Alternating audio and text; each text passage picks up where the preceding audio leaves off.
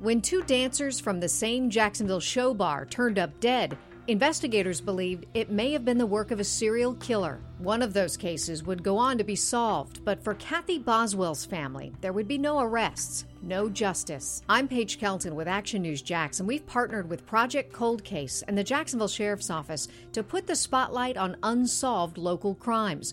The goal is to generate a tip that leads to an arrest. Now, Action News Jax Lorena Inclan talks to Boswell's family and gets exclusive access to the detectives working this case.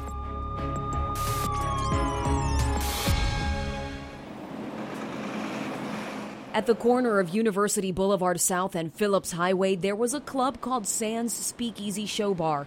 27 year old Kathy Boswell worked there as a dancer. It was also the last place she was seen alive. The date was February 22, 1984. I remember getting the phone call from my mother saying that Kathy was missing. Karen St. Louis was Boswell's younger sister. Kathy got off work. She called my mother and told my mother she was coming to see her. She also left her daughter Jamie at the babysitter's house. It was the babysitter who would later call police when Boswell did not show up. She would not ever have not picked her up. It just wasn't in her nature to, to be that way. JSO Sergeant Dan Jansen tells me about four months earlier, the body of another dancer from the same club was found in a borrow pit in St. Johns County. The suspect in that case was William Darrell Lindsay, a convicted serial killer who died in prison in 2001. Can I say specifically that he's responsible for um, Kathy's case? I can't say that at this point but he certainly would be a person of interest.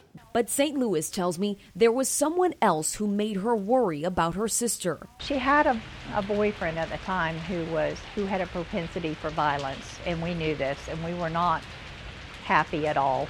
But he was not officially named a suspect. A few days after Boswell disappeared, JSO found her car at the Lions Gate Apartments, less than a mile away from the club. There was a set of boots in the car, um, and there were some initials written on the inside. And so we were concerned about that. Almost exactly a year later, in February of 1985, the Baker County Sheriff's Office responds to this area just off of I 10 East and the exit for 228. Over the fence here in the woods, crews working in this area had found human remains. St. Louis tells me about four years after that discovery, dental records confirmed it was Kathy Boswell. She was a, a small female, you know, she didn't weigh a lot. Just to pick her up and dump her over the fence.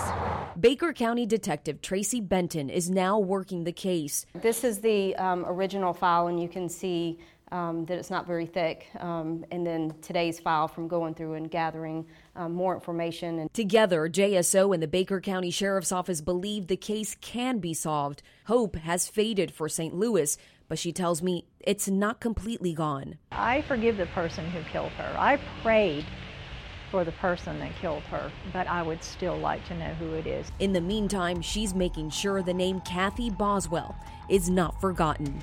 Lorena Inclan, CBS 47, Action News Jax.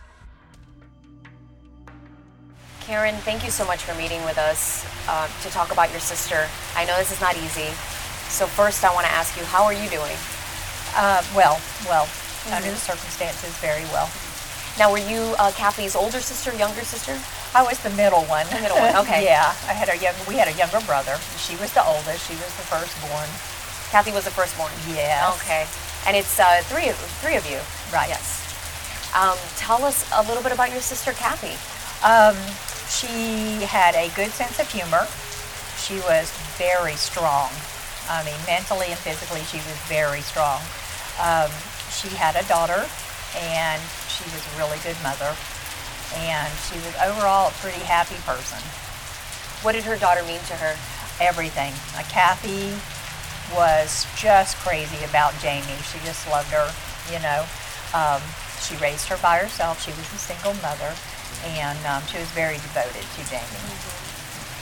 Tell us, uh, where's Jamie now, and how she lives she? in Georgia. She's married. She goes to college. Um, she's raising her family. She's doing well. Mm-hmm.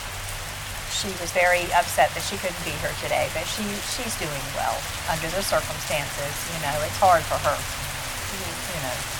Karen, take us back to that day in 1984. What do you remember? Um,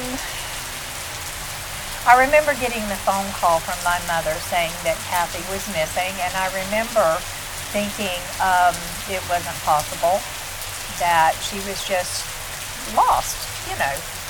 Um, as the days went by and she didn't show up, um, I, I remember feeling complete devastation, confusion, and um, everybody in the family. Uh, it was it was just devastating. It was. Um, we we had a bad time, all of us, separately and together. Uh, um, and every one of us went on our own journeys to try to find her. And we couldn't find her, and we didn't know why we couldn't find her. And then, of course, there was her daughter, who was six years old at the time, and she was constantly crying for her mother. And it's hard to console a child when you don't even know whether her mother is, you know. We just know she didn't leave. How did you try to find her? You everybody went physically looking for her. Yes, yes. Uh, we went to Jacksonville because that's where she lived. Uh, we went to Jacksonville to look for her. We called uh, friends that, that she knew or that we knew of. Um, we talked to other family members. I mean, we just, my father uh, talked to detectives and tried to get the Tampa Police Department to help and get in touch with Jacksonville. I mean, everybody everybody tried to do something because it was better to try to do something than to just sit there and try to do nothing and figure out what happened. So. Did you think at first it might have been a misunderstanding? Maybe she was at a friend's house or something like that, or did you know that something was wrong? We felt like something was wrong because Jamie was at the babysitter. Kathy got off work. She called my mother and told my mother she was coming to see her. Okay, my mother lived in Olustee. Um, so mom waited for her. Um, and that was common. They were very close, so it was very common for Kathy to go and see my mother at all hours of the day and night. So it was common. So we knew in our hearts that something was not right when she when she disappeared. Did you ever worry about her? Oh yeah. Her job? Well, sure, sure. I mean, you always do. I mean, our parents worried about us because we were young and in different cities, and um, we worried about each other, of course. But yeah, that's that's common mm-hmm. to worry. Mm-hmm. Nothing out of the ordinary er, ordinary in terms of somebody that that you may have not wanted her to hang out with or anything like that. Um, she had a, a boyfriend at the time who was who had a propensity for violence, and we knew this, and we were not happy at all. Um, we did not understand why she would want to be in anyone's company like that. But yeah. But he was not the father of her child. No, Yeah. no. Um, the father of, of her child was never. Well, he went to prison, so that was that. He was never around. story. Yeah. She never. She never. The, the child never knew who her, who her, her father was. So. And had she been working at that speakeasy for a while? Um, yes, for a little bit. Um, she she was the kind of person that she worked a lot of different kinds of jobs. You know, she tried a lot. She even went to welding school. I mean, she just had a lot of interest. So, and uh, in, in all truth and honesty, we were not happy with her choice of employment at the time, but everybody makes their own way, and we knew that she would not always work there. So, It was just one of those passing odd jobs that she. yeah. yes, yes, That's what you, you perceived. yes. And Karen, um, the day that she disappeared, uh, do you remember what day of the week it was? And, or, and was it late at night? Was she getting off of work late at night? Or? Um, she got off that night, but it wasn't late.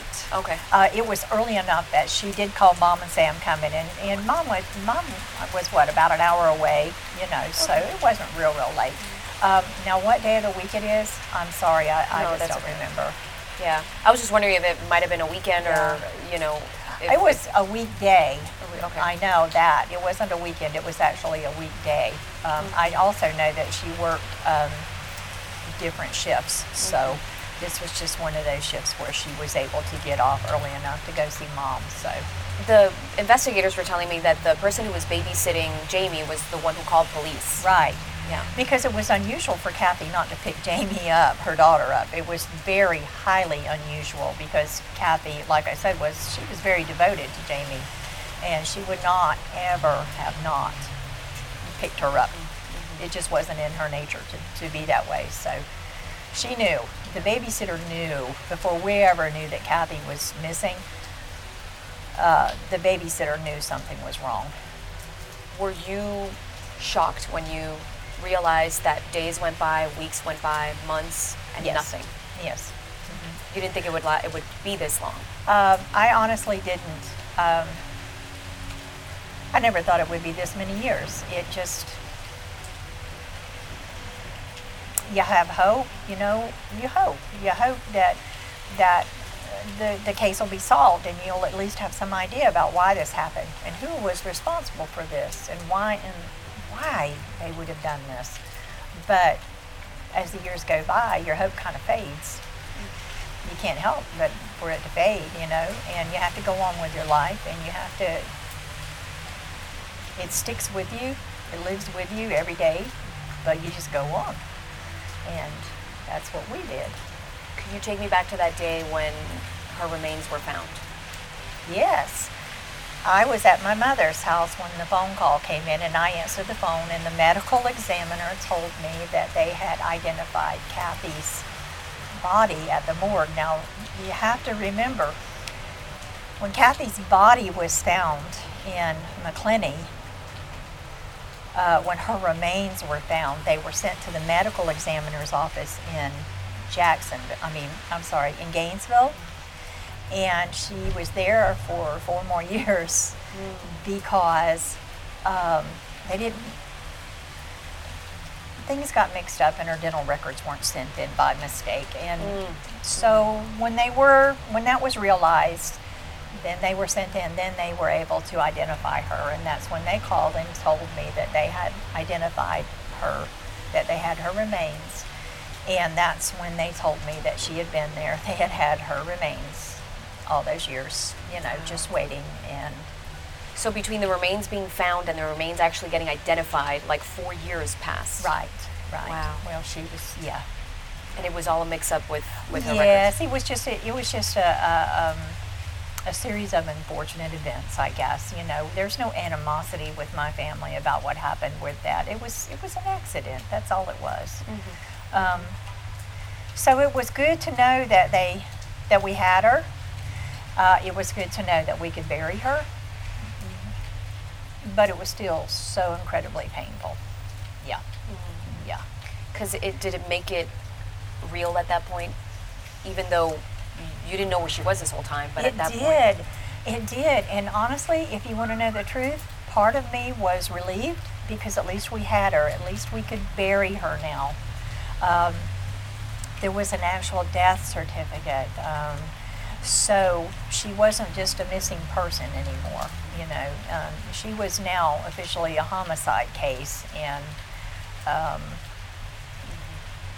it it it helped a lot to be able to have a funeral for the family members to be able to come together and and it, even as painful as it was with the circumstances surrounding her death, um, we, we were at least able to put her where we could go and put some flowers out for her and you know this is where she is now. You know. Do you visit her every now and then? Oh yeah, I do quite a bit. I try to go to see my grandmother once, er, oh, every week or two, and I always stop by the cemetery and I say hi to everybody and put some flowers out, and mm-hmm. it just makes me feel better. Karen, what's happened to your family since Kathy's death? Um, we all separated for a long time. We went and we grieved in, in, in our own way.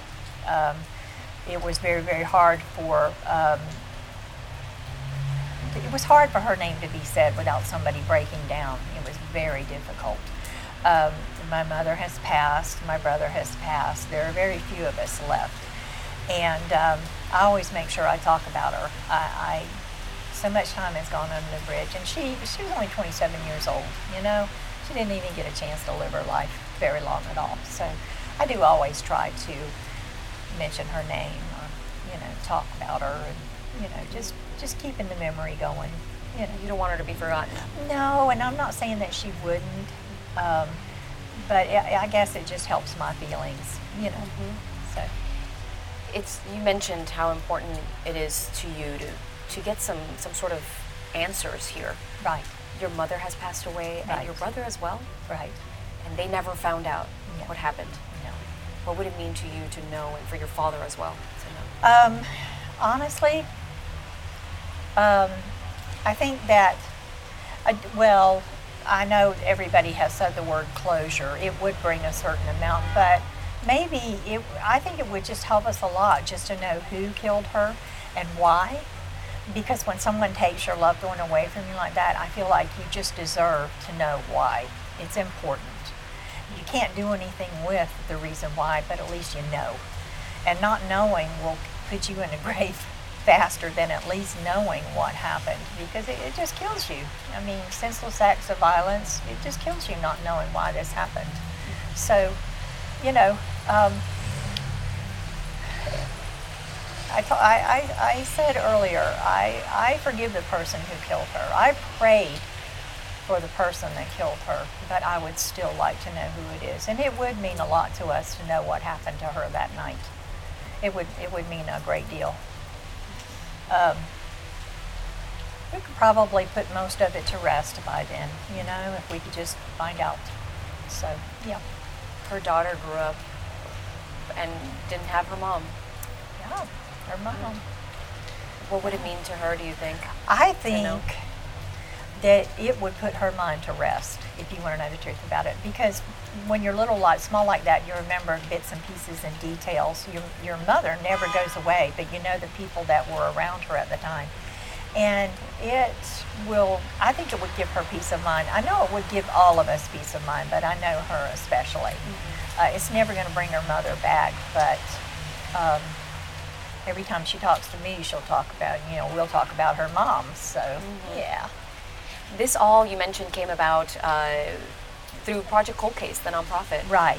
How right. important is it to you to survivor families to have an organization like this? I think that it is really tremendous. I was so happy whenever I went online and by accident I saw Project Cold Case, and I was so happy whenever I could. I asked them if they would take Kathy's uh, picture and put it on their site, and they were so, so, so kind, you know. And I think it's really wonderful because when you do have somebody who's missing, or you do have someone, a loved one that was murdered, and it's an unsolved murder, you just you just need it to be out there because somebody might know something and they don't even realize that they know. They might have seen something and they don't even realize what they saw. So yeah, it's huge. Mm-hmm. It's huge. You know, so many years later, and, and, and here we are talking about your sister. Yeah. And the Baker County Sheriff's Office was telling me that they're still looking into this case. Right. What is your relationship like with the detective on the case? Really, really good. Yeah. yeah, really good. Um, I talk to her as much as I can. Um, I know I probably drive her crazy, really, because I'll think of something and I will call her and go, I just had a thought. And bless her heart, she's so sweet. She will hear me out no matter what. If I'm going in circles, she will hear me out, you know. Um, and every time that she's doing something or she's going somewhere or she's having a meeting, she will tell me. She'll call me and say, I just want to let you know what's going on. And so she's been really, really super because way back then, um, the information wasn't as forthcoming then as it is now. So we didn't have a lot to go on. So, yeah. And I understand your mom back then went on TV. She tried- did. Yeah. She did. She spoke with the reporters. Um, she, my mother had a bit of a nervous breakdown over Kathy's disappearance. And she was just trying to do whatever she could. Just like now, all these years later, here I am trying to do something, anything, any little thing I can do to try to get this out there so people will know and maybe remember, you know. So, yeah. What's your message to whoever's watching that might know, maybe was around at that time?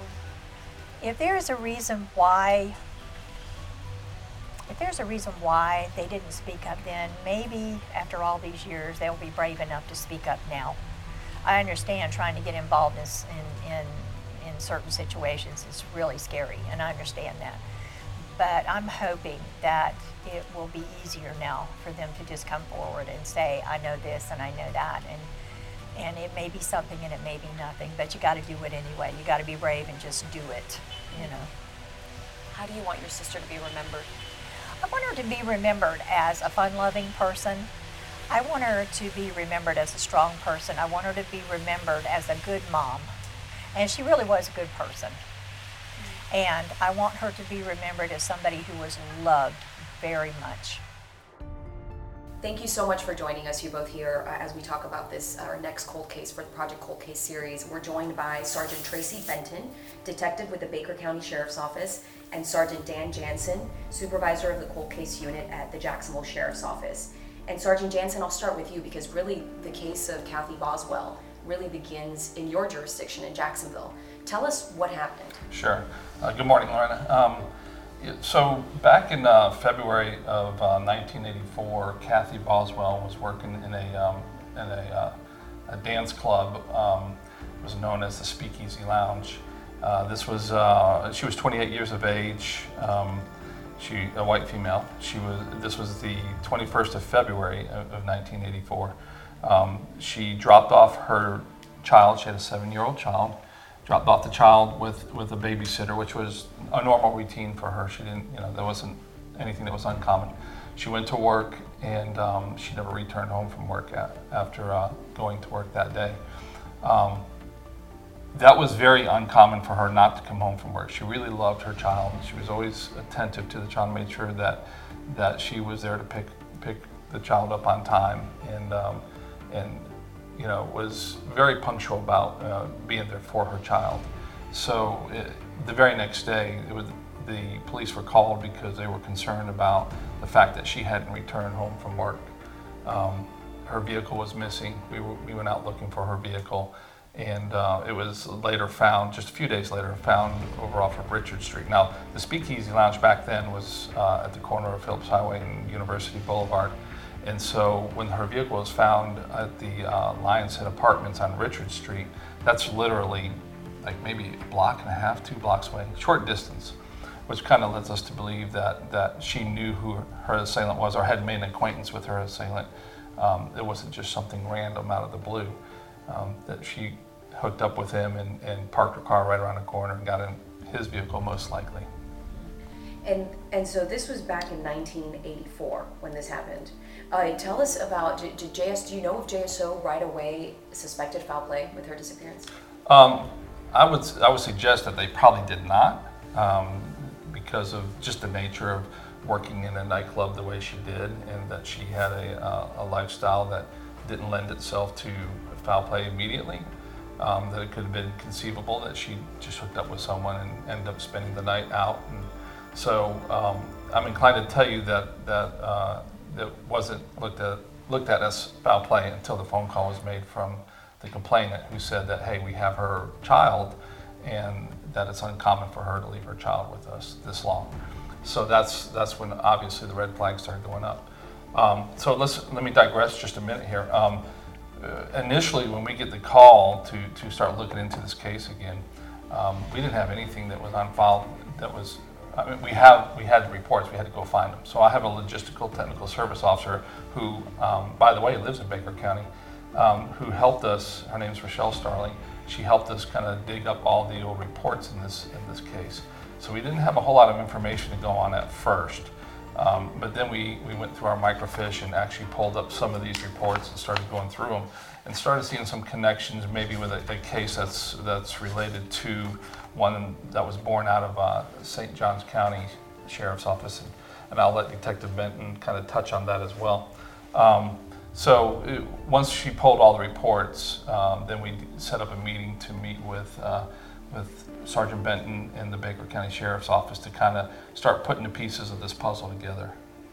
So she she goes missing after the daycare calls JSO right to report um, that she didn't pick up her child.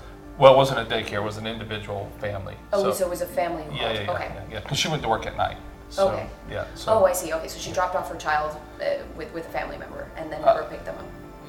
A, when I say an individual family, it wasn't her family member; it was a friend, but there, it was a family, not a daycare. Okay. Okay, gotcha, gotcha. so- I understand. Okay. Yeah, not not one of her friend, not one of her family. Her friend a family, not a daycare. Okay. so the people who had her child, who were taking taking care of her child, was the one the ones who noticed that something was wrong. Those were our complainants, e- exactly, and they had called, they were friends of Kathy. Friends of hers. okay. Yes, and so um, they called us and said, hey, listen, we, we've had her child and we can't get a hold of her. Now, you gotta remember, we're back in 1984, there's not cell phones, so you're not really picking up a cell phone and calling somebody, you know?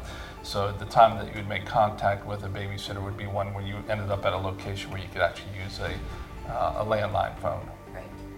And so the uh, d- at that point she is reported as a missing person, and then what happens after that? Does it does a year pass and then that's when Baker County comes in, or so? Part of how does Baker County come into play here? So I- I'll, I'll let uh, Sergeant Benton kind of talk about that, and then I'll, I'll tell you how Sure. we kind of interact with, with their, with their discovery of Kathy. So um, it was also in February of 1985, so almost an exact year later. Um, there's some people doing some type of work uh, along the interstate, and they discover uh, human bones, and they call it in, and uh, those find what they found was then sent off to the medical examiner's office. Um, from that point, uh, I believe years pass, and they finally are able to identify her as Kathy Boswell. And so the investigation, because her remains were found here, sort of becomes Baker County becomes the lead in this case. Technically, yes. Um, from what I can tell, um, they basically back then notified JSO, you know, that they had found one of their missing persons, obviously deceased. Um, and I, I think together they shared information back and forth back then. Um, things were sent off to labs and that, that sort of thing. And Sergeant Benton, could you tell us how she died? No, I cannot. She, her bones were, were or, or she, she was so decomposed to a point where you can't. It was actually literally um, only human bones that were found. Yeah, cause of manner is not easily to, to, to be determined on cases of advanced decomp unless there's something, you know, blatantly obvious like a, like a, like a bullet wound hole in, in a skull or something like that. Generally speaking, you're, you're not gonna have that, that information. So, y- y- you know, it wouldn't be a stretch to say that, you know, um, maybe not in this case, but if one, you know, gets picked up and they go out and they party all night and they do drugs and drink. I'm not saying Kathy did this, but if they do this all night long and somebody ends up passing away because of it, and now the other person's stuck with a dead person and they dump them off on the side of the road because they're scared. They're scared that they're going to be held accountable or they're going to be responsible for murder when maybe the case is an an accidental type situation. But so I'm not going to, I'm not going to, you know, cast judgment on this particular one because a lot of the information that we have that we've kind of been working with in Baker County suggests that there is foul play in this case. And what leads you to believe that there is foul play here?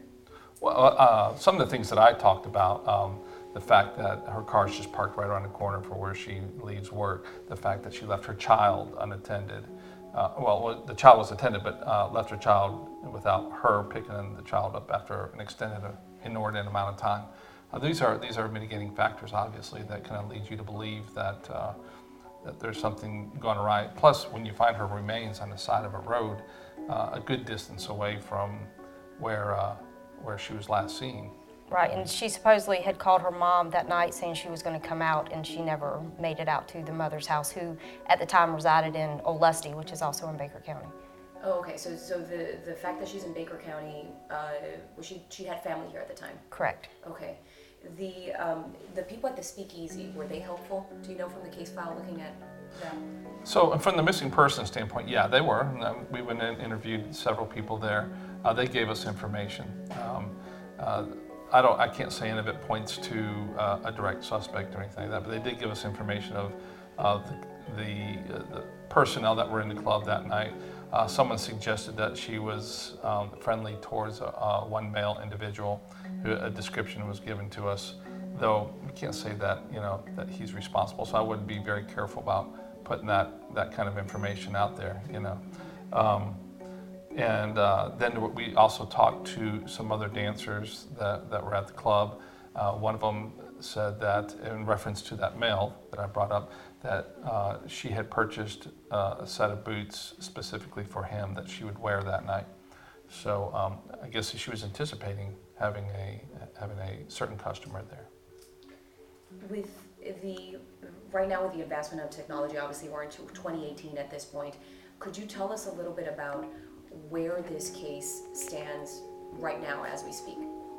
Um, bringing it up to today's standards, um, bringing, you know, gathering information, more uh, details that we can go back and investigate more, maybe re-interview people.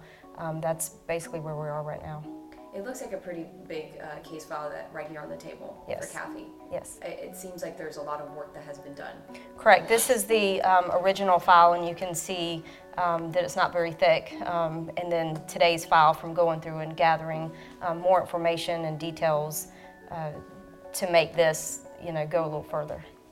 Was any uh, DNA evidence able to be uh, extracted from the remains at all that might be helpful? Other than to identify her, and I think that was actual dental rec- dental records um, versus DNA. DNA didn't actually. No. It, we didn't have it back then. It was years later before it started um, to help with investigations. Sergeant Benton, could you tell us a little bit more about the area where she was found? Yes, the area she f- was found um, was off of I, I-10 and 228. Um, I-10 East, there's a creek right before you get off the interstate, and uh, obviously there's a fence that goes along the interstate, and she was uh, located in the wooded area right off of I-10, um, close to the fence. Yeah, I think you have a map Yes. as well.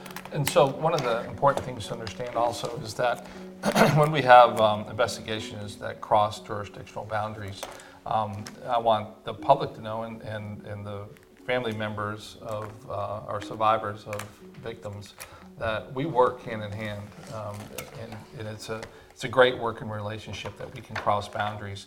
Uh, in fact, I think we mentioned earlier there was a tie to a St. Johns County case. Um, the victim in that case was Lisa Foley, who also worked at the Speakeasy Lounge, and she came up missing as well. same Speakeasy Lounge? The same one, yes.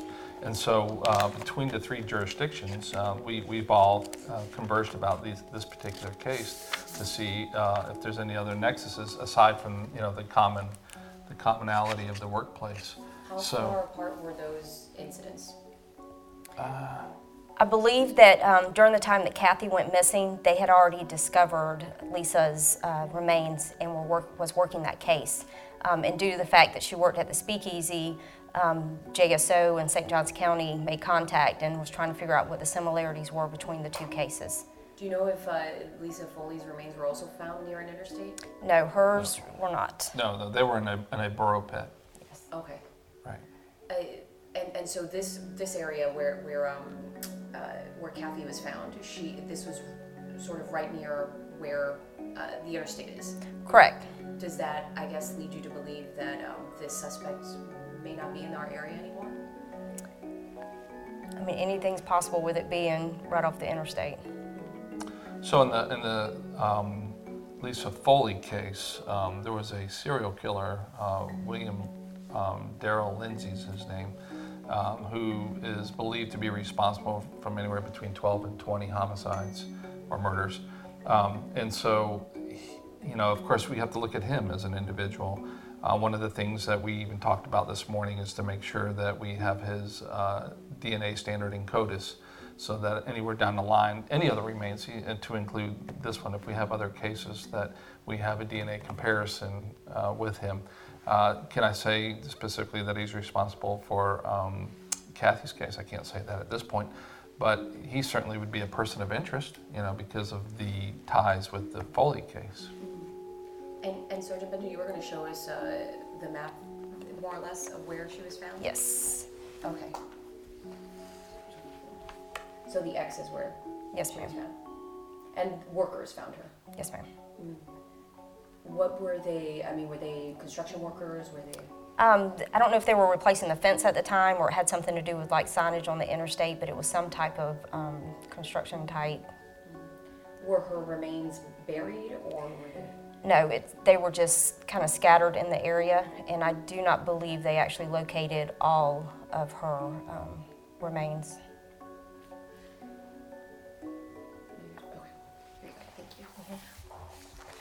Talk to us about, and either one of you can answer this if you want, both of you can answer this, about the challenges with this case in order to be able to bring it to some sort of conclusion.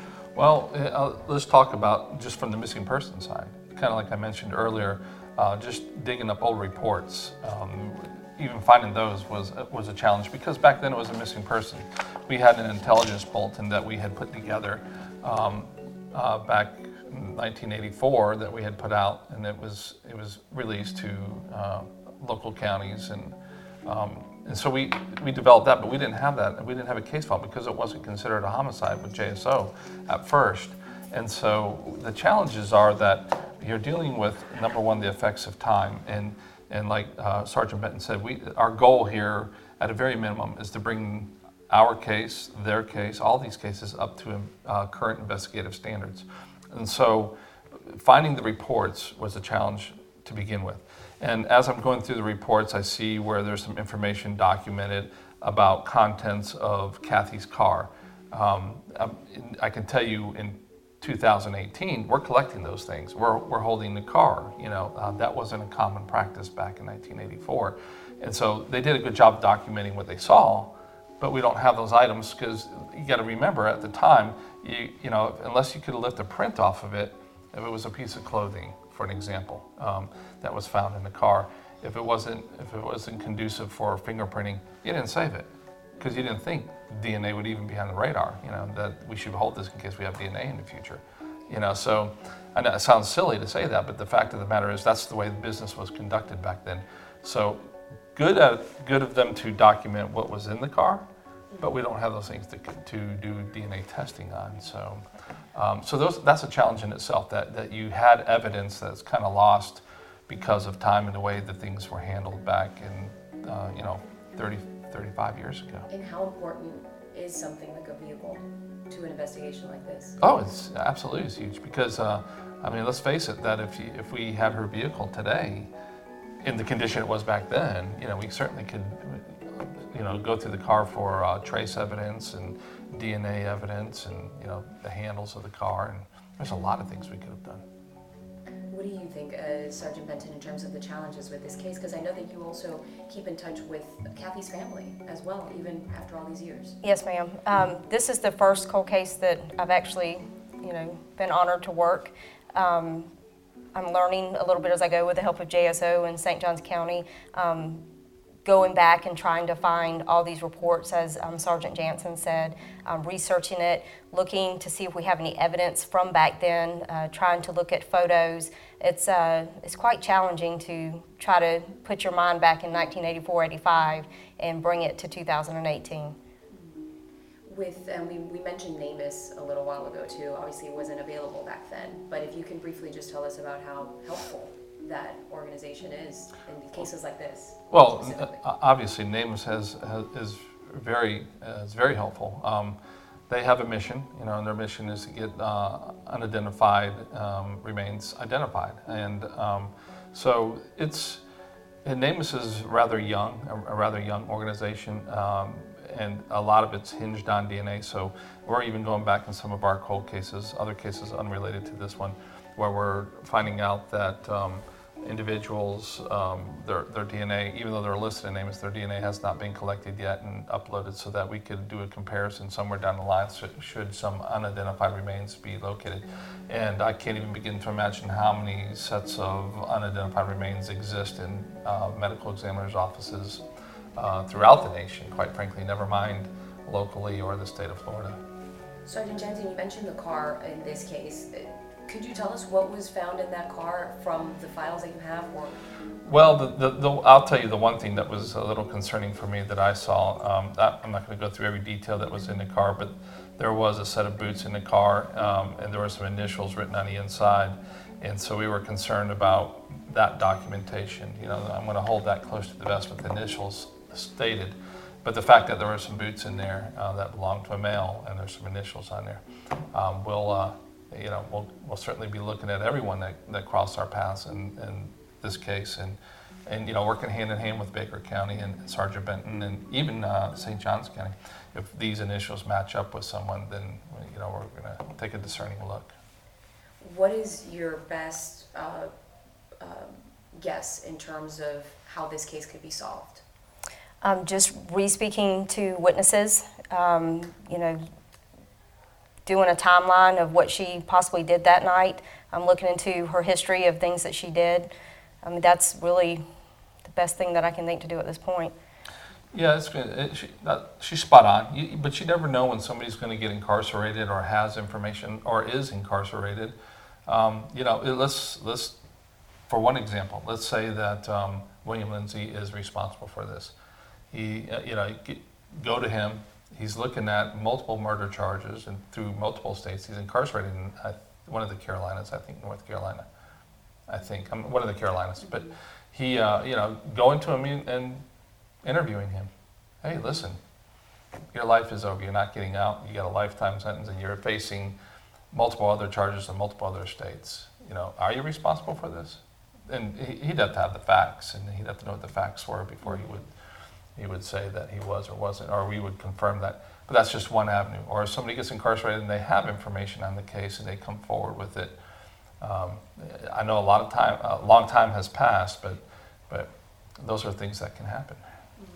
Do you both believe that Kathy was murdered at the hands of a serial killer? I don't believe that. I, I won't say that. I believe she was murdered. Yes. Absolutely. I don't believe. I can't say I, I believe whether or not. I shouldn't say I don't believe. I can't say whether it was at the hands of a serial killer or not, because it may not have been. It could have been just a, a chance encounter that she had with somebody and it ended up in a violent end. Um, it's a tragedy any way you any way you look at it. Um, but I'm not quick to say that it was a serial killer that's that's responsible for it. I agree. From the information you both have, what do you think the motive is to kill her? That's one of the things that we need to find out. Yeah, yeah, we don't we don't have a clear Yeah. clear cut motive. It could be a number of things. It could be robbery. It could be sexually related. It could be uh, it could be a myriad of things. It could have been a simple argument. You know, Is that speakeasy still there in that area? no. And there's a there's a structure there, but it's not the Speakeasy Lounge. Sergeant Benton, you know what, for, for you, because I know you keep in touch with uh, Kathy's sister, what would it mean to you to call Kathy's sister and let her know that you have somebody who possibly solve this case? Oh, give her closure. I know that that would, um, I believe Kathy's father, I believe, is still alive as well. Um, I think that that would um, just be a wonderful thing to be able to call them and let them know that we've, we've solved it. We've figured out what happened. We know who did it. Um, put them at ease a little bit. And also, we were talking briefly that uh, Baker County doesn't have very many Correct. unsolved homicides. Correct. How uncommon is it for uh, something like this or uh, to happen in Baker County? Um, it's very uncommon. Um, to have a murder out here in Baker County is very uncommon. Um, to have a, an unsolved one, you know, that, that's even rare. Um, we, we have a few, I think three, I believe, um, compared to that of Jacksonville. Um, we've got a little bit more time to work on them, maybe. yeah, it's, it's very rare. And we don't know where she was killed, right? We just know that her remains were found Correct. here? Okay. Correct. That's correct. So if you think about if you think about the case with um, with uh, the suspect Ron Hyde Laster, uh, the Laster Yes. case, so that, that's another example of kind of like the Boswell case. It, it crossed uh, multi multi jurisdictional boundaries. Uh, the remains were found in a torso found in Columbia County. Um, he, he was the case was born out of our jurisdiction as a missing 16-year-old. Okay, uh, so his remains are found in Columbia County. Ultimately, it looks like he was killed in Jacksonville Beach. So even though that is Duval County, uh, the Jacksonville Beach Police Department does have their own jurisdiction out there, and we let them take the lead in their own homicides. So it's it's multiple multiple agencies working together, just like in this particular case. And also, let me uh, let me back up a step here. So, and I'll talk about the complainant. Um, so when the complainant actually uh, gets in contact with us, he calls the police and, and says that uh, that um, Kathy hasn't returned home to to pick up her child, and so we go out, we take a report. He actually goes to her house and um, to get clothes and, and necessities for the child, and he said that when he got there, there was no signs of anything that was out of the ordinary or out of place. So that kind of also tells us that she did not go home prior to um, her disappearance, you know, because there, there could always be that, that factor, but nothing was out of the ordinary there. Did it, did it look like there was a struggle at the car scene? Did, did anything lead No. anything? Yeah. No, nothing, nothing stood out the car scene other than maybe the contents of the car. About And, and those boots that somebody brought up uh, Right. at, at this That was, scene. that was, it. yeah, it was documented in the report, so. Right. And also, somebody did somebody at the speakeasy say that she had, might have been expecting a client or Correct, some- yeah. correct. Y- y- We're talking about two separate set of boots here. Oh, those are two. Okay, Yes. I'm glad that I brought that up. Okay, Yes. so those are two separate set of boots. then. Yeah, now you're saying, so she bought a pair of black boots that she was gonna wear for, for this customer, this Right. clientele. And so, um, and those were purchased for that, that, and she wore them that evening.